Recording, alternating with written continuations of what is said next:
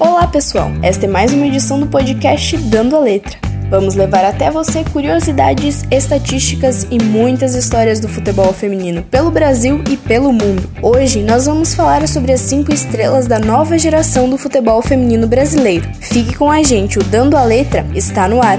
No caminho aberto pela jogadora Formiga, ainda nativa aos 40 anos e sedimentado pelas craques Marta, de 32 anos, eleita seis vezes a melhor jogadora do mundo, e por Cristiane, de 32 anos, eleita a maior artilheira do futebol em Jogos Olímpicos, as meninas Andressa, Bia, Adriana, Camilinha e Caroline sonhavam com o mesmo destino das veteranas, a seleção brasileira de futebol, e com muita luta, elas conquistaram esse espaço. Além dos títulos que colocaram a seleção na vitrine do futebol mundial, a nova geração quer valorização para a categoria, até porque as meninas estão longe de terem o salário e o reconhecimento que os homens têm primeira transmissão em TV aberta da Copa do Mundo Feminina foi uma marca significativa. O jogo que desclassificou o Brasil na competição quebrou o recorde mundial e se tornou a maior audiência em uma Copa Feminina na história. 35 milhões de espectadores acompanharam a partida. Mas antes de tudo, é preciso reconhecer a história dessas meninas que sonham em conquistar títulos inéditos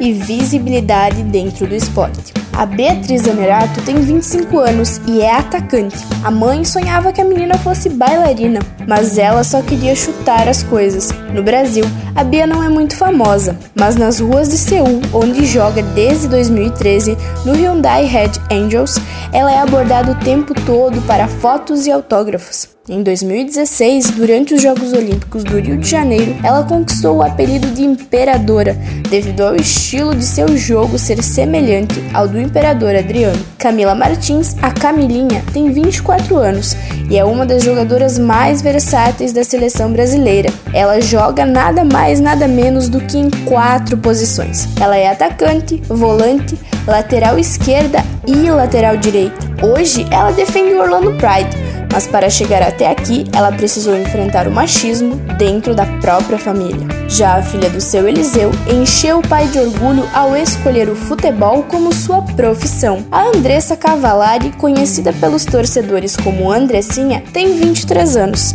e foi descoberta em uma peneira na cidade de Nova Esperança do Sul, no Rio Grande do Sul. Aquela criança loura, descendente de alemães, que chorava toda vez que era importunada pelos meninos na rua, aos 5 anos, a Adriana Leal precisou aprender a driblar o bullying dos meninos que não sabiam lidar com seu potencial dentro de campo.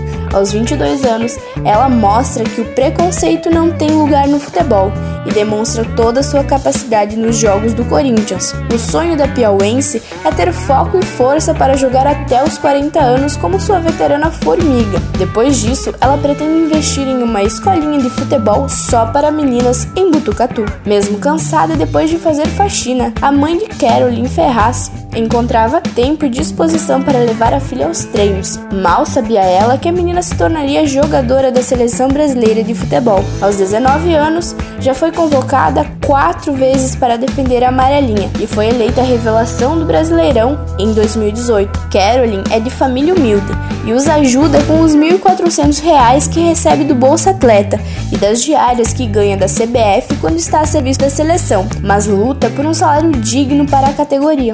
Aos poucos, as meninas vão conquistando o espaço dentro e fora das quatro linhas. Cada pequena conquista é uma grande vitória para as gurias. Não podemos esquecer que o país do futebol, que hoje torce por Marta e companhia, proibiu por lei durante décadas as mulheres de disputarem competições oficiais. O futebol feminino não recebia estímulo de clubes e federações e só conquistou a regulamentação em 1983. Não basta lutar por títulos, que coloquem a seleção brasileira em destaque. É preciso lutar por visibilidade para toda a categoria. Até porque conseguir patrocínio não é uma tarefa fácil. E assim a gente chega ao fim de mais um Dando a Letra. Nos encontramos no próximo episódio. Você pode conferir tudo sobre o futebol feminino nos sites jogandocomela.com.br ou nas redes sociais do Jogando com Elas.